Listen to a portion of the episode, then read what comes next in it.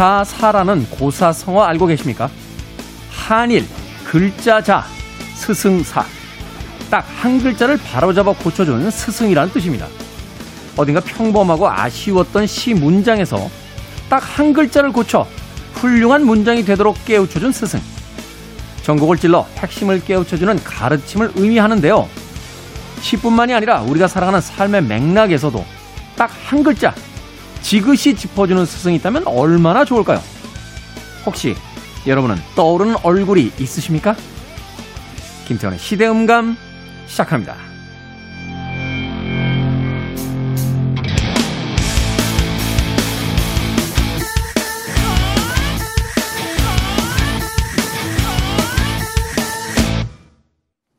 그래도 주말은 온다. 시대를 읽는 음악 감상의 시대음감 김태훈입니다. 예전에 이 시인들은요, 시 아니라고 불리는 한 글자를 잡아내서 고쳐주는 사람, 이런 사람을 바로 일자사라고 불렀다고 합니다. 말하자면 아주 자질구레한 여러 가지 이야기를 전하는 것이 아니라 문제의 핵심을 짚어내서 단 한마디로 그 모든 것의 상황을 반전시켜주는 아주 마법과도 같은 놀라운 스승이었던 셈이죠. 생각해보면 우리 중학교, 고등학교 시절에 소위 이제 판서라고 하죠. 선생님들 정말 칠판에다가 빽빽하게 적으셨어요. 빽빽하게. 수업 시작하면 한 30분 동안은 그 칠판에 있는 거 노트 필기하느라고 정신없이 보냈던 그런 기억이 납니다.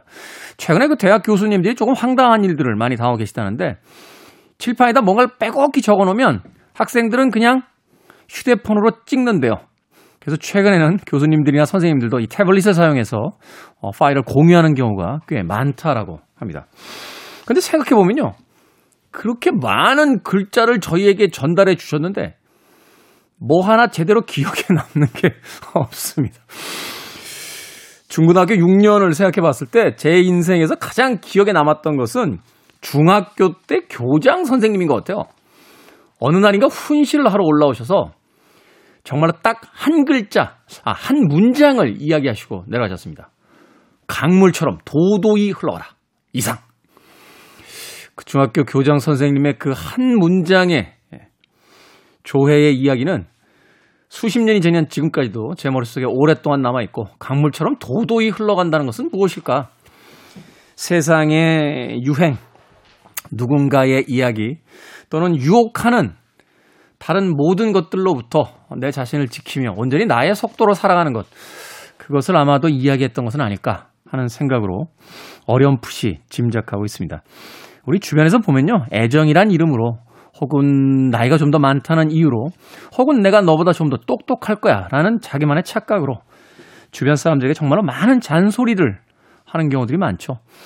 그리고 모든 사람의 인생이 자기처럼 흘러갈 거라고 믿고 있는 그 당돌함도 사실은 좀 어처구니 없을 때가 있습니다. 나 때 다르고 그 사람 때 다르고 또 나의 상황 다르고 그 사람의 상황이 다른데 우리는 애정이란 미명하에 또는 나이가 많다는 이름 하에 너무나 많은 잔소리들만 허보되고 있는 것이 아닌가 하는 생각 듭니다. 그러고 보니까 왜 이렇게 오프닝에 말이 많습니까? 말을 좀 줄여보도록 하겠습니다. 김태현의 시대 음감, 시대 이슈들 새로운 시선과 음악으로 풀어봅니다. 토요일과 일요일, 일라디오에서는 낮 2시 5분, 밤 10시 5분 하루 두 번 방송되고요. 한민족 방송에서는 낮 1시 10분 방송이 됩니다. 팟캐스트로는 언제 어디서든 함께 하실 수 있습니다. 한 글자를 가르쳐준 스승님은 잘 기억이 안 납니다만 고등학교 시절에 연애 편지를 대신 써준 친구들은 기억이 나는군요. 줄리 런던입니다. Love Letters.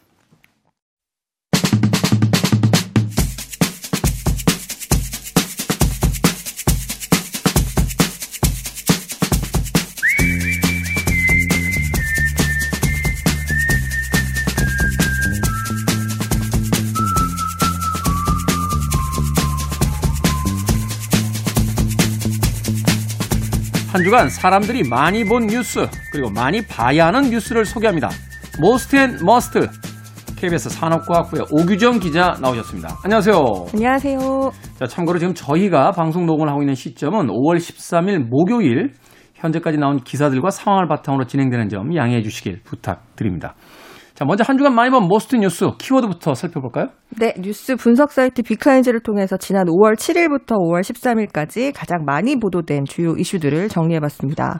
어, 우선 많이 보도된 것 중에 이제 백신 지식 재산권 면제 소식이 있었는데요. 네. 미국 바이든 대통령이 백신 지식 재산권을 풀자는 뜻을 밝혔는데 자세한 이야기는 잠시 뒤에 풀어보도록 하겠습니다. 말하자면 클론을 만들 수 있다는 거죠. 복제약을 만들 수 있다. 네, 그렇습니다. 네, 네. 그리고 대통령 취임 4주년을 맞아서 특별 연설이 있었습니다. 코로나19 문제, 부동산 문제, 그리고 한반도 평화 문제 등 굵직한 현안에 대해서 언급이 있었고요. 특히 부동산 문제와 관련해서는 이 죽비를 맞고 정신이 번쩍 들 만한 그런 심판을 지난 보궐선거를 통해서 받았다. 이렇게 음, 언급을 네. 하면서 부동산 정책에 대한 이제 사과의 뜻을 밝혀서 이슈가 됐습니다. 네, 뭐 투기 세력을 잡기 위한 그 전반적인 기조는 변화가 없지만 세세한 부분들은 좀 생각을 음. 해보겠다 이런 내용이었죠. 네. 자, 다음 뉴스도 어떤 뉴스입니까? 다음 뉴스는 이성윤 서울중앙지검장 기소 소식이 있었어요. 어, 김학의 전 차관의 불법 출국금지 관련 수사에 외압을 행사한 의혹을 받고 있는 어, 이성윤 서울중앙지검장이 12일에 기소된 소식이 있었습니다. 네, 검찰에 몸담고 있는데 검찰 못 믿겠다라고 이야기해서 조금 여파가 있었죠. 네. 자, 다음 뉴스. 다음 뉴스는 한강 사망 대학생 추가 목격자 등장 소식인데요. 한강에서 숨진 채 발견된 고 손정민 씨 사건 어, 연일 이슈가 되고 있잖아요. 여기 이제 추가 목격자 두 명이 나와서 경찰이 이들의 진술을 확보하고 또 추가로 뭐 사진 이런 거를 확보를 해서 수사를 진행하고 있다는 소식이 있었고요. 마지막으로 백신 이상 반응과 관련해서 인과성이 부족하더라도 앞으로 어, 최대 천만 원까지 의료비를 지원한다는 정부의 발표가 있었습니다. 네, 지금 백신 맞는데 뭐 여러 가지 좀 이야기들이 나오니까 정부에서 좀 백신을 좀 빨리 맞자 좀 음, 공고성 어떤 정책이 아닌가 또 생각이 드는군요. 자, 이 중에서 자세히 살펴볼 모스트 뉴스 어떤 뉴스입니까? 네, 앞서 말씀드렸듯이 백신 지식재산권 면제 관련한 소식입니다. 바이든 미 대통령이 코로나19 백신 공급 확대 방안의 하나로 거론되어 지식 재산권 면제를 지지한다고 밝혔습니다. 이게 원래는 이제 고려하겠다 이렇게 하다가 5월 6일에 이제 지지로 전환을 했어요. 네. 근데 이게 그동안 저희가 좀 관심이 없어서 그렇지 꾸준히 이 백신에 대한 지적 재산권을 면제를 해야 된다는 주장이 계속돼 왔었더라고요. 근데 그도 그럴 것이 이제 미국 같은 이제 강국의 백신 접종률을 보면 한 60% 정도가 되는데 네. 아프리카 국가들은 평균 접종률이 1%도 안 돼요. 그렇죠. 그리고 이제 그 이스라엘이 지금 97%인가 그랬는데 그게 이스라엘 역시도 미국의 가장 강력한 우방국이잖아요. 그렇죠. 네, 그래서 이제 강국들이 코로나19 백신을 독점하면서 부익부 빈익빈이 백신에서도 이제 벌어지고 있는데 그래서 세계 시민 사회들이 이 백신에 대한 지적 재산권을 면제해라. 이걸 풀어라.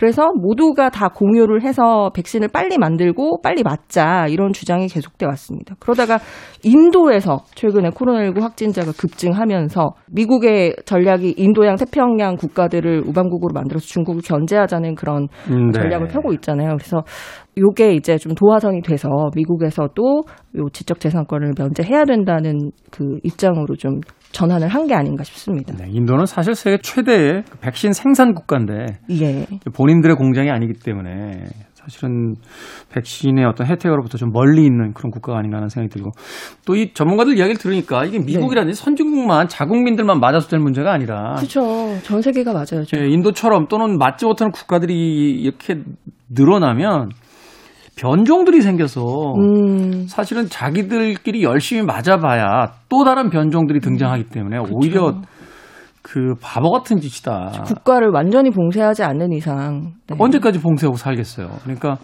전 세계가 그 동일한 시간대에서 같이 다 맞아 나가야 되는데 자 그러면 이 지식재산권 면제해 준다고 합니까? 좀 아직 갈 길이 멀어요. 왜냐하면 이게 세계무역기구가 코로나19 백신의 지식재산 면제권과 관련해서 논의를 하고 이 회원국들이 어, 만장일치로 동의를 해야 되는 상황인데 네. 문제는 독일이 좀 거세게 반대하고 있습니다. 독일. 예, 독일 같은 경우에는 미국 제약 제약사인 화이자와 이 백신 개발에 공동으로 참여하고 있는 기업이 있잖아요. 바이오엔테크라고. 네. 네, 그래서 이제 이 그들의 논리는 이제 신약 개발에는 보통 천문학적인 돈이 필요하고 또 시간도 오래 걸리고 뭐 수천억 원에서 조 단위까지도 투자를 하는데 그 왜 하느냐? 특허권이 20년 동안 보장이 되기 때문에 하는 거다는 거예요. 그래서 음. 이게 결국은 이제 특허권을 보장해 주는 게 투자와 혁신에 대한 어떤 보상인데 이걸 풀면 이제 앞으로 어떤 나라들이 이제 신약을 개발 하겠냐 하는 게 이제 독일의 입장이면서 또 다국적 제약 회사들의 입장이기도 합니다. 사실 그렇긴 하지만 우리가 모든 약에 대해서 지금 이걸 풀어달라는 게 아니잖아요. 백신은 전 세계적인 그 말하자면 이제 전염병이니까 거기에 관해서만 좀 풀어달라는 건데 그것도 안 된다.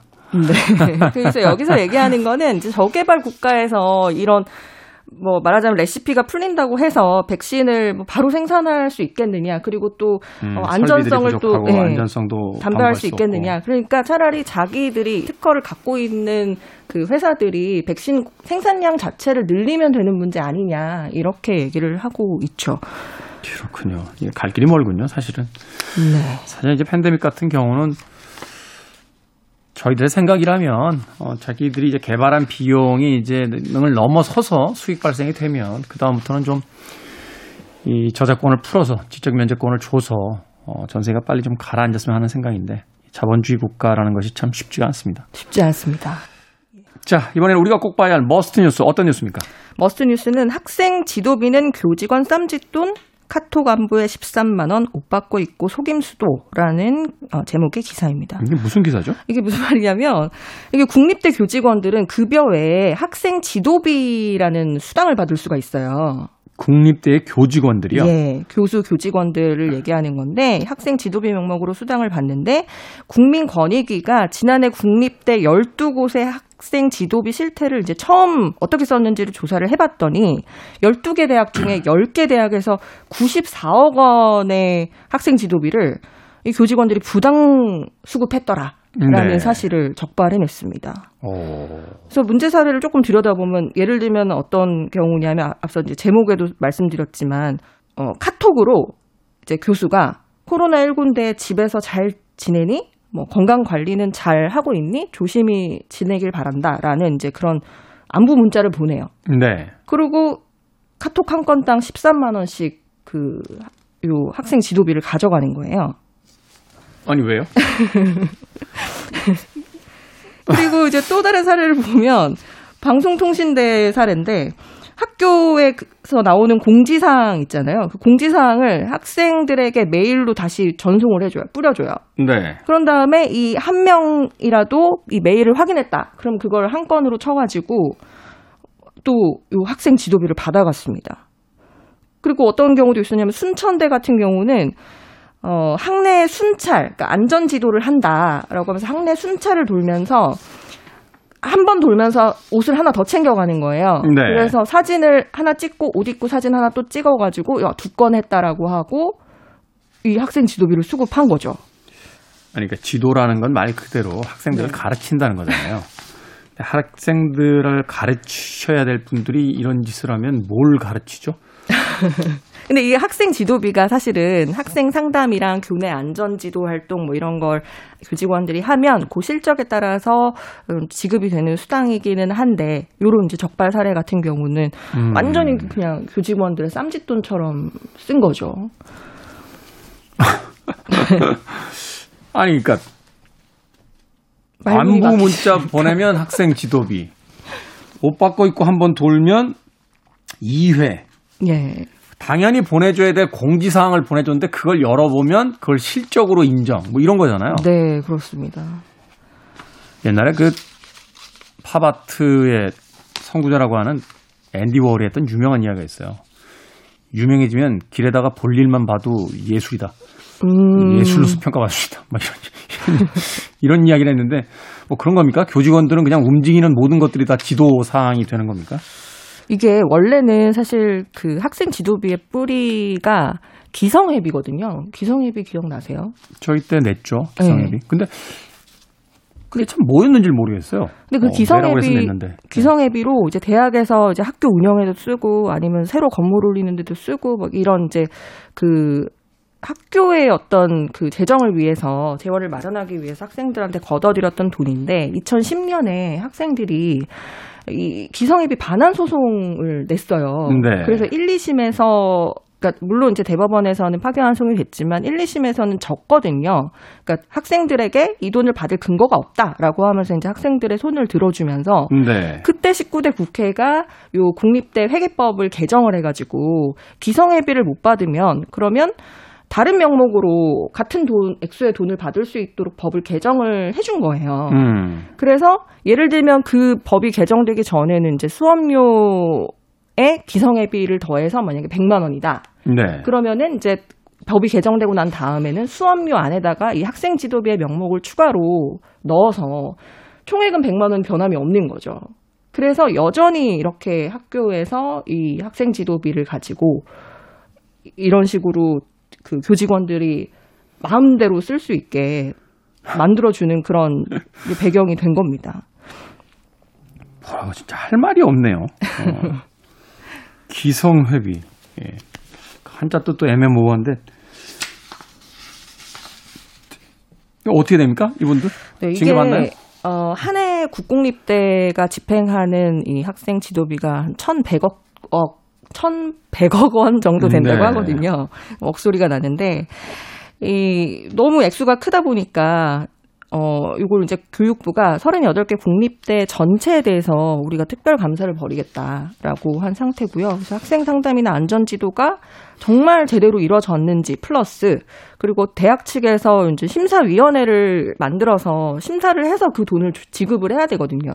근데 이걸 심사를 제대로 했는지도 좀 살펴보고 또 부정수급 사례가 발견되면 요거를 조치하겠다고 밝혔습니다. 학생들 등록금 내려고 그래도 몇 시간씩 아르바이트하고 허리가 휘죠. 그 등록금 마련- 마련을 못해서 아쉽게 휴학을 하는 그런 학생들도 많고 참 이 학교 다닐 때 보면 부모님한테 그 등록금 달라고 하기도 참 민망한 순간들이 꽤 많은데 네. 그렇게 어렵게 만들어진 재원들을 가지고 교직원분들이 이러는 건 아니지 않나 하는 생각이 듭니다. 이건 뭐 법으로서 어떤 제재를 가하기 이전에 교육하시는 분들이잖아요. 그렇죠. 상식적이지가 않았습니다. 교직원은 이러면 안 되는 거 아닙니까? 예? 아침에 찬란히 떠오르는 저 태양복이 좀 민망한 거 아닙니까? 알겠습니다. KBS 산업과학부 오기정 기자와 함께 이야기 나눠봤습니다. 고맙습니다. 감사합니다. 음악 한 곡 듣고 갑니다. 생각해보니까 오늘 5월 15일 스승의 날이었군요. Dangerous Mind라는 영화가 있었죠. 어, 흑인 빈민가에서 어, 학생들을 계도하는 아주 멋진 선생님의 이야기가 있었습니다.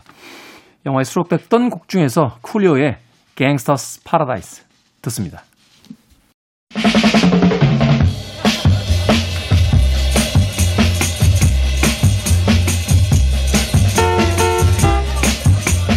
(1895년 12월 28일) 파리 한 카페에 모인 35명의 관람객들 그들 앞에 놓인 스크린에서 열차가 도착하는 흔한 기차역 장면이 보여지자 사람들은 소리를 지르며 뛰쳐나갔다고 합니다. 바로 기차의 도착이란 제목의 영화를 보고요. 기차가 자신들을 향해서 돌진하는 줄 오해했던 거죠. 소리도 색채도 없이 요즘 보면 영화라기보다는 CCTV나 다름없었지만 인류의 최대 즐길거리 영화의 탄생이 있었던 날이었습니다. 자, 그로부터 120여 년이 흐른 이 시대의 영화 이야기 시선의 시선 영화 유튜브 크리에이터 채널 김시선의 김시선 평론가 나오셨습니다. 안녕하세요. 네, 안녕하세요. 김시선입니다. 이 영화 네. 보셨어요? 기차의 도착? 아, 열차의 도착은 뭐 저도 뭐 수십 번 봤는데 그 네. 원래 이게 아시다시피 열차를 오는 걸 보고 그 당시 사람들이 놀랬다 이런 게 있는데 저는 여러 번 봤지만 아직까지 놀란 적은 없습니다. 이 리미에르 형제의 영화인데 참 잘 찍었어요. 네. 어, 왜냐면 그 회화에서 결국 왔잖아요. 영화도. 네. 이게 소실점을 사용해서 원근법을 만들어냈거든요. 2차원의 세계인데 네. 그러니까 기차가 우측에서 좌측으로 들어오니까 좌측에 앉아 있던 분들이 이제 거죠. 네. 깜짝 놀라서 벽 약간 자기 눈 시야로 점점 가까이 오는 느낌이. 들리니까 아무래도 그때 놀랐던 것 같긴 합니다. 지금 보면은 약간 어떻게 보면 다큐멘터리의 이제 시초라고 볼 수 있는 그런 기록 영화들을 그 당시엔 찍을 수밖에 없었고 그래서 제가 알기로 이제 뤼미에르 형제가 이제 어떻게 보면 제작자였기 때문에 네. 많은 사람들이 이제 이렇게 다른 나라 그 당시에는 이제 해외를 이렇게 지금처럼 갈 수가 없으니까 물론 지금도 어, 코로나여서 제가 못 나가는데 그로 인해서 많이 보여지는 게 유튜브에서 다른 나라의 풍경들을 많이 보게 되잖아요. 네. 그것처럼 뤼미에르 형제도 자신의 밑에 있는 제작자들을 이제 해외 파견해서 그런 다른 나라의 이제 소식들을 이제 영상으로 음. 찍어와서 영화를 이제 개봉한 거죠 어떻게 보면.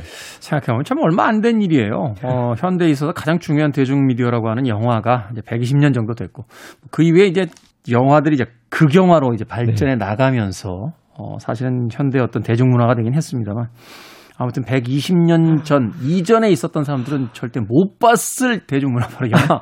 오늘 어떤 영화 이야기 해봅니까?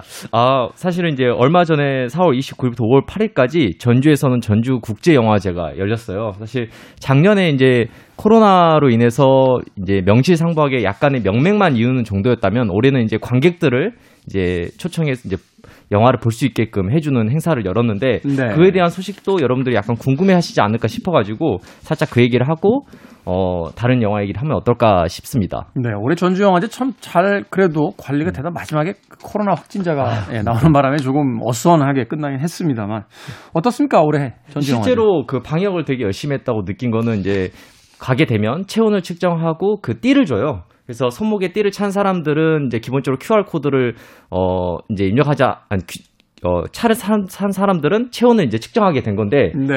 특이했던 거는 이제 모든 장소에 갈 때마다 QR 체크하고 체온을 계속해서 체크를 했었어요. 그래서 음. 한번 이제 통과가 됐다고 해서 이제 다른 데도 이동하는 게 아니라 극장을 방문할 때마다 체크를 해서 굉장히 방역을 열심히 했다는 생각이 들었고 좀 재밌었던 거는 티켓에 대한 부분이었어요. 티켓. 네, 이번에는 이제 아무래도 티켓을 오프라인에서 예매를 하게 되면 아무래도 방역이 힘드니까 네. 모든 웬만한 과정들을 모바일로 다 진행을 했었는데 특히 이제 티켓 같은 경우는 모바일 티켓이 나왔어요. 음. 근데 문제가 뭐냐면 모바일 티켓으로 입장을 받다 보니까 오프라인 티켓도 뽑을 수 있잖아요. 그렇죠. 그러면은 그 같은 시간대에 두 장의 표가 나오기 때문에 문제가 생길 수 있는데 그래서 입장을 모두 모바일 표로만 했습니다. 아, 근데 모바일 이제 프로그램. 여러분도 알다시피 영화제 우리가 가는 또 재미는 그 영화제 티켓을 또 출력해서 기념인데. 기념품이잖아요. 네. 그래서 굉장히 이제 전주영화제가 배려를 잘했다는 생각이 드는 건 이제 영화를 보고 난 다음에 그 원하는 관객에 한해서 이 티켓을 출력하게 해줬 어요. 그래서 음. 이제 나중에 영화를 보고 나서 나는 이 영화에 대한 티켓을 가- 소장하고 싶다 이런 분들은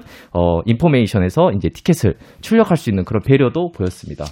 그렇군요. 네. 어, 나름대로 어떤 섬세한 그 코로나 팬데믹 시대에 이제 그 영화제의 어떤 설계가 있었다. 네. 이렇게 볼 수 있겠군요. 기억에 남는 행사 있으셨어요? 아, 저는 이제 그 특히 이제 전주영화제가 2015년부터 해온 행사인데 100필름 100포스터라는 행사가 있어요. 그래서 100필름 100포스터? 네. 그러니까 그대로 직역하자면 100개의 영화를 100개의 포스터로 이런 뜻인데 어그 이제 전주 영화제 영화의 거리를 가면은 그 하늘에 그 천막이 크게 여러 개의 포스터들이 이렇게 천막으로 이렇게 돼 있는 모습을 여러분들 보실 수 있을 텐데 그게 이제 뭐냐면 이 전주영 화제가 100개의 영화를 선정해서 100명의 포스터 디자이너를 통해서 어, 각각의 영화 포스터를 만들어요. 그래서 그거를 2015년부터 전시를 하고 어, 굉장히 큰 A2 사이즈로 판매도 해오는 작업을 해왔습니다. 음. 그래서 이번에도 역시 그 작업을 계속 이어갔고 그 팔복 예술 공장이라고 전주 영화의 거리에서는 한 40분 정도 거리에 있는 곳에서 이제 어, 하나의 그 공장이죠 어떻게 보면 예전에 공장이었는데 지금 예술의 공간이 된 공간에서 이 포스터를 전시하고 보고 어, 구매할 수 있는 그런 작업을 했었습니다. 음, 네. 그래서 사실은 이제 여기 개봉하는 여기서 볼 수 있는 영화제에서 볼 수 있는 수많은 영화들을 어, 우리는 그냥 스쳐가듯이 지나갈 수 있는데 자기가 좋았던 영화의 포스터를 어, 구매할 수 있다는 거 이것 또한 또 행복을 느낄 수 있어서 여전히 그 명맥을 이어가는 모습에서 내년에 혹시 가시게 되면 이 백필름 백 포스터를 꼭 방문하시면 좋을 것 같습니다. 요새도 그런지 모르겠습니다만 저희 그 대학 다니고 이럴 때는 기숙사에 들어가면 어, 또 자취방에 들어가면 항상 자기가 좋아하는 어떤 그 영화의 포스터들이 네. 또는 뭐 락스타들의 어떤 그 사진들이 이제 벽에 이렇게 걸려 있는 네. 경우가 굉장히 많았었는데 네. 저는 사실 그런 풍경들이 그렇게 많지 않거든요. 네. 어, 카페에 가도 세련된 그 인테리어는 있습니다만 어떤 문화적인 냄새가 아, 이렇게 배어 있는 음. 그런 이 장식품들은 사실 그렇게 크게 보이지가 않는데 전주영화제 내년에 한번 좀 가셔서 어, 자신이 좋아하는 음. 좋아했던 영화의 포스터들 한번 또 구매해 보시는 것도 나쁘지 않을 것 같습니다. 자, 어떤 영화 이 소개를 해주겠습니까? 아 그래서 제가 진짜 전주영화제 여러분도 알다시피 전주영화는 굉장히 어려운 영화들을 많이 틀어주거든요. 영화제 영화 어렵죠. 어, 특히나 이제 부산이나 부천이나 뭐 제체 음악이나 이런 영화제들에 비해서는 전주영화제는 좀 더 학술적인 영화들을 많이 트는 편인데 저 역시 이제 좀 그런 영화들을 보다 보니까 집에 막상 돌아왔을 때 좀 더 밝은 에너지를 받을 수 있는 영화를 보면 좋겠다는 생각이 드는 거예요. 사실 그래요. 영화제에 출품되는 그 영화들 어려운 것뿐만이 아니라 되게 무거워요. 네. 어, 영화들이. 사실은 제가 몇 년 전 그 이야기긴 합니다만 칸 영화제 그 부산행이 초대받아 갔을 때 관객들이 막 기립박수를 쳤다. 왜냐면 칸 영화제에서 그런 활극 영화가 게 쉽지 않거든요. 좀비들이 막 수천 마리가 나오니까 특히 이제 마동석 씨 등장할 때마다 막 기립박수를 쳤다고 하는데 그 심정이 이해가 됐었습니다. 네. 자, 활기찬 영화 어떤 영화입니까? 어, 바로 그 제목부터 활기찬 영화를 뽑아왔는데 바로 미첼 가족과 기계 전쟁이라는 영화입니다. 미첼 가족과 기계 전쟁. 네. 아니, 어떤 들어- 영화입니까? 이 영화는 간단한데요. 그 KT라는 소녀가 영화의 꿈을 꾸고 있었던 KT라는 소녀가 드디어 이제 영화 대학교에 입학을 하게 됐는데 네. 이제 영화 대학교 입학하는 시점에 아버지가 이런 말을 해요. 그 영화로 밥 벌어먹고 살 수 있겠어? 이런 식의 음. 이제 얘기를 하니까 자신의 이제 꿈을 약간 짓밟은 거죠. 소녀 입장에서. 그래서 아, 도저히 이제 아빠랑은 대화가 안 통하겠구나 싶어서 혼자 이제 대학교를 가려고 했는데 이제 아내가 어, 이 아빠한테 이렇게 딸을 대학교에 보내고 나면 이제 언제 다시 만날 수 있겠냐, 화해가 가능하겠냐, 이런 식으로 얘기를 해서 이제 아빠가 나름 술수를 쓴 게 KT가 영화학교까지 가는 데는 비행기를 애매해야 되는데 그냥 차를 타고 어, 음. 데려다 주기로 한 거죠. 아빠 나름대로는. 자동차 그- 여행을 통해서 이제 어떤 화해 단서를, 단초를 좀 만들어 보자. 네, 화해 단체를 만들어 보자. 근데 그 상황에서 어, 세계 최고의 IT 기업의 팔이라는 회사가 있었는데 그 팔이라는 회사의 프로그램이 어, 반란을 일으켜서 로봇들이 지구를 점령하는 어, 계기를 겪게 됩니다. 근데 이때 이제 그 로봇들이 인간들을 다 잡아가는데 전 세계 인간들을 다 잡아가는데 이 바로 미첼 가족만 안 잡힌 거죠. 그래서 이 미첼 가족이 이 세계 최대의 IT 기업의 팔이라는 프로그램과 맞서 싸우는 이야기입니다. 그 헐리우드의 창작의 비법 중에 네. 그 새로운 아이디어가 없을 땐 각기 다른 장르 혹은 두 개의 이야기를 합쳐라 뭐 이런 공식이 있다고 하는데 네. 이거 미스 리틀 선샤인하고 터미네이터 두 개 섞어 놓은 거 아닙니까? 거기다 뭐 우주 전쟁도 외계인만 로봇으로 바꾸면 약간 비슷한 또 느낌도 여러분들 받을 수 있는데 네. 이게 사실은 로드 밀러 프로덕션이라 보통 우리가 필 로드랑 크리스토퍼 밀러라고 하늘에서 음식이 내린다면으로 많은 분들이 익숙할 그런 제작자들이 참여를 했었고 네. 굉장히 그 유쾌하고 발랄하면서도 여러분들이 익숙할 만한 그런 것들을 느낄 수 있는 그런 영화예요. 근데 되게 기발하네요. 식상해 보이지만 되게 활기차서 재밌습니다. 기발해요. 네. 미첼 가족과 기계 전쟁. 네. 역시나 이제 그 가족들의 캐릭터가 또 이 영화의 어떤 재미를 담보하는 그런 네. 것들이 되겠네요. 이제 네. 싸우던 가족들이 한데 합쳐지는 그 과정도 굉장히 의미가 있을 것 같고. 의미가 있어요. 사실은 여기서 린다 미첼 어머니가 사실, 사실 제일 부러워하는 가족이 있어요. 근데 그 부- 가족은 인스타그램에 항상 우리 보면은 뭔가 이렇게 멋지게 살 것 같은 그런 사진을 많이 올리는 가족들 있잖아요. 되게 부러워했었는데 그 가족은 이제 로봇들한테 잡혀갑니다. 네. 근데 이제 미첼 가족처럼 뭔가 부족해 보이고 어리숙해 보이는 그런 가족이 유일하게 살아남은 거예요. 음. 근데 이들이 되게 특이한 거 뭐냐면 항상 아버지가 이제 릭 미첼이라는 아버지가 그 공구를 항상 들고 다니는데 어 뭐냐면은 미끄럼 방지 3번 드라이브를 들고 다닙니다. 네. 근데 이거를 가족들한테 항상 선물을 해줬어요. 아, 이게, 이게 일상생활에 되게 그, 말하자면 훌륭한 도구다. 하나씩 다 도구가. 가지고 있어야 된다. 네, 하나씩 가져야 돼서 뭐 아내 생일일 때. 딸 뭐 할 때 이렇게 선물했는데 그래서 이제 그 위기 상황에서 잠깐만요. 그, 그 드라이버는 집에 하나만 있으면 되는 거 아닙니까? 그 가족 숫자대로 가지고 있다는 거. 근데 사실 우리도 이게 진짜 미, 미국의 얘기라고 하긴 하지만 우리도 이렇게 우리 저희 아버지나 가족들을 보면은 아, 이게 평소에 필요한가 싶은 것들을 가끔 아버지들이 이렇게 어, 시- 믿음을 가지고 이렇게 선물하는 경우가 많잖아요. 그럴 경우도 있고요. 예. 저도 고백하건데 지난 11년 동안 단 한 번도 안 쓴 전동들이라고 아, 전문가용 공구 박스하고 예, 목수용 벨트가 저도 있습니다. 아, 그죠? 이런 경우에 로봇들이 바- 반란을 일으키면 이제 대처를 하실 수 있는 거죠. 아 그렇습니까? 네, 여기서는 이제 이 3번 드라이브가 아주 큰 역할을 하게 됩니다. 아 기계들과 싸우는데 네. 이게 말하자면 저 제다이의 광선검처럼 쓰이는군요. 그렇죠.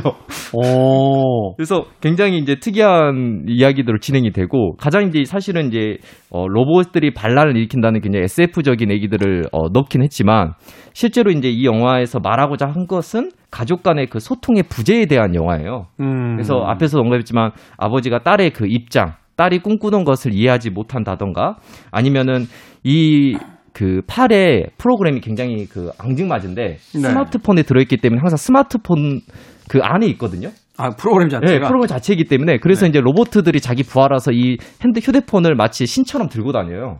아.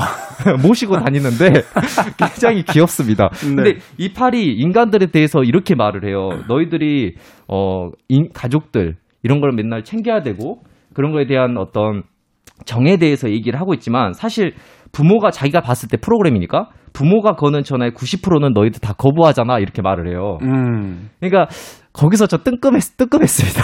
아 부모가 하는 전화를 그렇죠. 뭐 이렇게 바쁘고 이러면 잘 안 받게 되고 뭐안 이런 경우들이 되니까. 생기니까 통계학적으로 90%가 다 거부하던데 너희 인간의 본연의 모습은 그런 거 아니냐.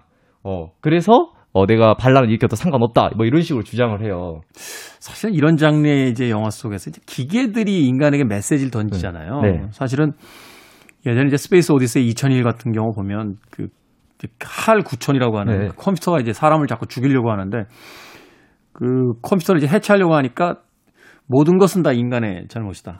라는 이야기를 계속해서 반복하는데 네. 뭐 그런 메시지라든지 아니면 블레이드 러너였나요? 네. 그 마지막에 자기를 죽이려는 그 인간을 음. 안드로이드가 구해주지 않습니까? 아, 거기서 replicant라고 네. 나왔던 것 같은데. 그- 결국 어떻게 보면 인간보다 더 인간적인 모습을 보여주면서 죽게 되는 장면이 그렇죠. 나오죠.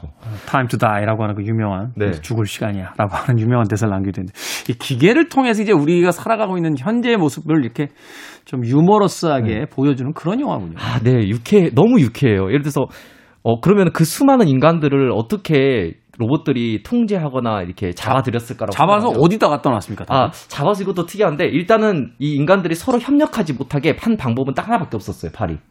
와이파이를 오프시킵니다. 그래서, 그래서 전 세계 사람들이 협동이 안 돼요.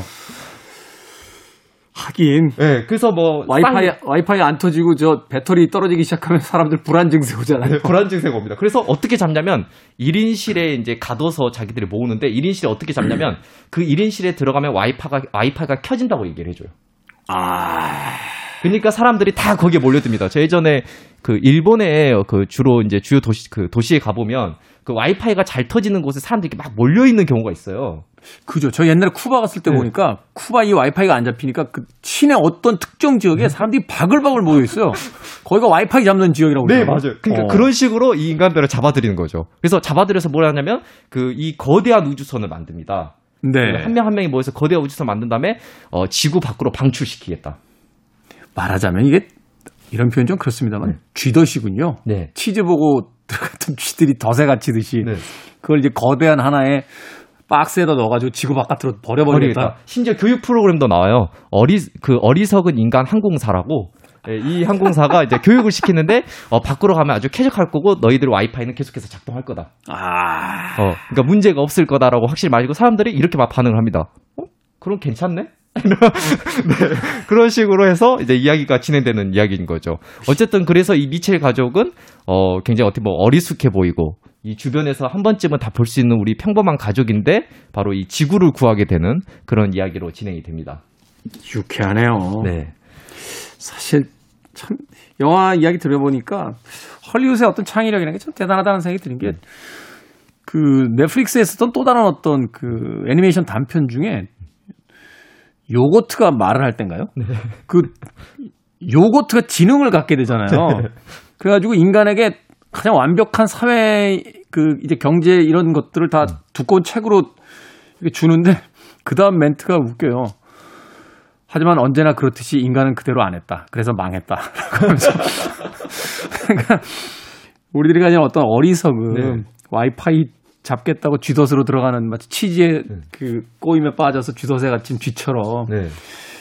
그런 인간들의 어떤 어리석음을 이 유쾌한 풍자를 통해서 이제 보여주고 있다는 또 생각이 드네요. 아마 보시면은 아마 지금 이렇게 우리 저희가 웃고 떠들고 있지만 막상 이 작품을 보면 재밌고 유쾌하고 발랄한데 나중에는 눈물까지 살짝 흘릴 수도 있습니다. 아 그렇습니까? 네. 그래서 사실 우리가 이제 애니메이션이라고 하면 대표적인 게 이제 요즘은 조금 이제 조용해진 지브리가 있고 지브리. 그리고 디즈니가 어 굉장히 이제 메인으로 나서고 있는데 어, 오랜만에 소니 애니메이션이 굉장히 좀 재밌는 작품을 만들지 않았나라는 게 제 개인적인 아, 생각이고요. 그래서 소니 작품이군요. 네, 그래서 이게 사실은 영어로는 미첼 가족 vs 기계 전쟁이에요. 원래는 미, 아, 미첼 가족과 뭐 네. 기계 이렇게 네. 되어 있군요. 네 그렇게 되어 있는데 어 굉장히 그래서 이 두 세력이 싸우는 모습들을 여러분들 보시면 굉장히 재밌게 즐기시지 않을까라는 생각이 듭니다.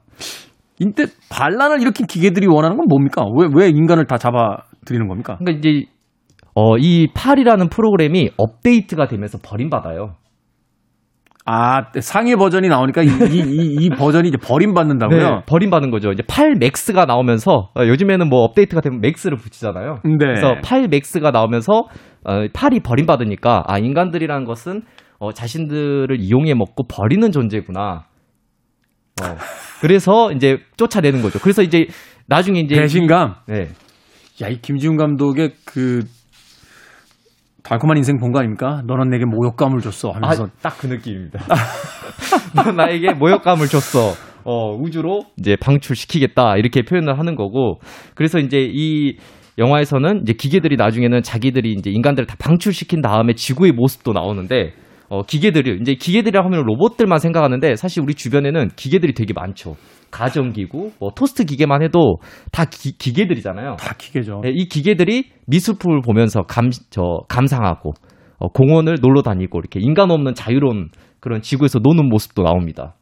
매트릭스가 전했던 그 주제처럼 결국 인간은 지구에서 가장 해악스러운 바이러스에 지나지 않는다. 인간만 없으면 세상이 평화롭다. 뭐 네. 이런 이런 이야기도 담겨져 있는 거 아니에요? 네, 그런 얘기도 아주 풍자적으로 남아 있고, 그래서 결국에는 IT, 이런 IT가 결국에는 어, 수많은 데이터들을 지금 어, 모으고 있잖아요. 인간들이. 네. 우리들의 인간의 데이터를 많이 모으고, 그걸로 해서 부작용이 생기지 않을까라는 어떤 의심을 가지는 게 이제 미래학자들의 얘기잖아요. 그래서 음. 그런 부분에 대해서도 이 영화에서도 이제 경고를 합니다, 조금은. 어, 음. 그런 식으로 인간, 인간들을 통제하기 좋은 게 데이터를 IT 기업이 너무 많이 수- 수집하고 있는 거 아니냐. 어, 이런 식으로 이제 재밌게 얘기를, 비꽈서 얘기를 하는 거죠. 빅데이터 싸움이라고 하는데 최근에는 그 이 빅데이터가 결국은 이제 이후의 어떤 commerce, 이제 상품 판매에 대한 어떤 그 주도권을 잡을 수 있을 거다. 그래서 결국 뭐 대형 회사들 보니까 다 AI들 기술에 뛰어들더라고요. 이 빅데이터 분석하는. 네. 무섭네요. 어떨 때 저는 이 쇼핑 사이트 이렇게 들어가면 아니 내가 이 물건이 필요한지 어떻게 알았지? 하는 물건들이 그래서 광고로 떠 있어서 어 이게 참 무서운 시대구나. 내가 미처 생각하지 못한 내 생각을 읽는구나라는 그런 느낌을 받았던 적이 있는데 참 이 IT 시대, 기계 시대에 우리들 한번 좀 생각해 볼 만한 문제를 유쾌한 가족들과의 한판 소동극으로 풀어낸 영화입니다. 네. 음성으로 참여한 이 배우들이 대단하네요. 아, 정말 대단하죠. 애비 제이콥슨, 대니 맥브라이드, 그리고 마야 루돌프도 있고 네. 올리비아 콜맨 이번에 그 윤여정 씨하고 아카데미 조연상, 여우조연상 그 후보에 같이 올랐던 인물이었죠. 네. 뭐 에릭 안드레까지 어, 쟁쟁한 배우들이 아, 네. 만만치 어. 않습니다. 그러네요. 네. 그래서 그런지 확실히 이 배우들이 가지고 있는 이제 해외는 확실히 이런 그 캐릭터를 맡았을 때 성우들 급으로 다들 연기를 공부하기 때문에 네. 확실히 이제 여기서도 굉장히 그 목소리나 이런 것들이 전형적으로 아버지 어머니 느낌을 잘 살리는 것 같아요. 그래서 아이들의 그 유쾌함도 볼 수 있어서 저는 굉장히 이제 이 영화를 흥미롭게 봤었습니다. 그리고 이제 가족들의 이제 소통에 대한 얘기다 보니까 어 결국에는 이제 아버지와 딸의 그 풀리지 않는 그 관계들이 있잖아요. 그렇죠. 우리도 저희도 생각해 보면은 저도 뭐 부모님과의 관계에 있어서 계속 틀어지거나 어, 소통이 안 되거나 또는 이제 제 생각과 부모의 세대의 생각이 좀 다른 경우가 많은데 그런 부분도 어떻게 보면 유쾌하게 풀 수 있다는 점이 저에겐 좀 어, 너무 흥미롭지 않았나라는 생각이 듭니다. 그래서 뭐 앞에서 얘기했지만 그런 IT와 관련된 이런 것들을 굉장히 어렵게 느낄 수 있는데 이 미첼 가족과 기계 전쟁이라는 어떻게 보면은 어, 유쾌하고 발랄한 애니메이션을 통해서 여러분들이 좀 즐기면 어떨까라는 생각을 해봅니다. 네. 무거운 이야기를 무겁지 않게 풀어내는 음, 헐리우드식의 작법, 그것도 유쾌한 어떤 애니메이션을 통해서 음, 만들어져 있다고 하니까 주말에 한번 어, 즐겨보는 것도 나쁘지 않을 것 같습니다. 자, 김시선 평론가 오늘 시선의 시선 전주 영화제 소식과 미첼 가족과 기계 전쟁 한 편의 영화 또 소개를 받았습니다. 내일도 영화 소개해 주시죠. 아 내일 더 재밌는 얘기들이 많습니다. 네, 네, 내일 뵙도록 하겠습니다. 고맙습니다. 네 감사합니다. 저도 인사드리겠습니다. 아, 끝곡은 이제는 해체된 팀이 됐죠. 미래의 음악을 이끌었던 그런 팀이었습니다. 다프트 펑크의 Harder, Better, Faster, Stronger 드리면서 작별 인사 드립니다. 지금까지 시대음감의 김태훈이었습니다. 고맙습니다.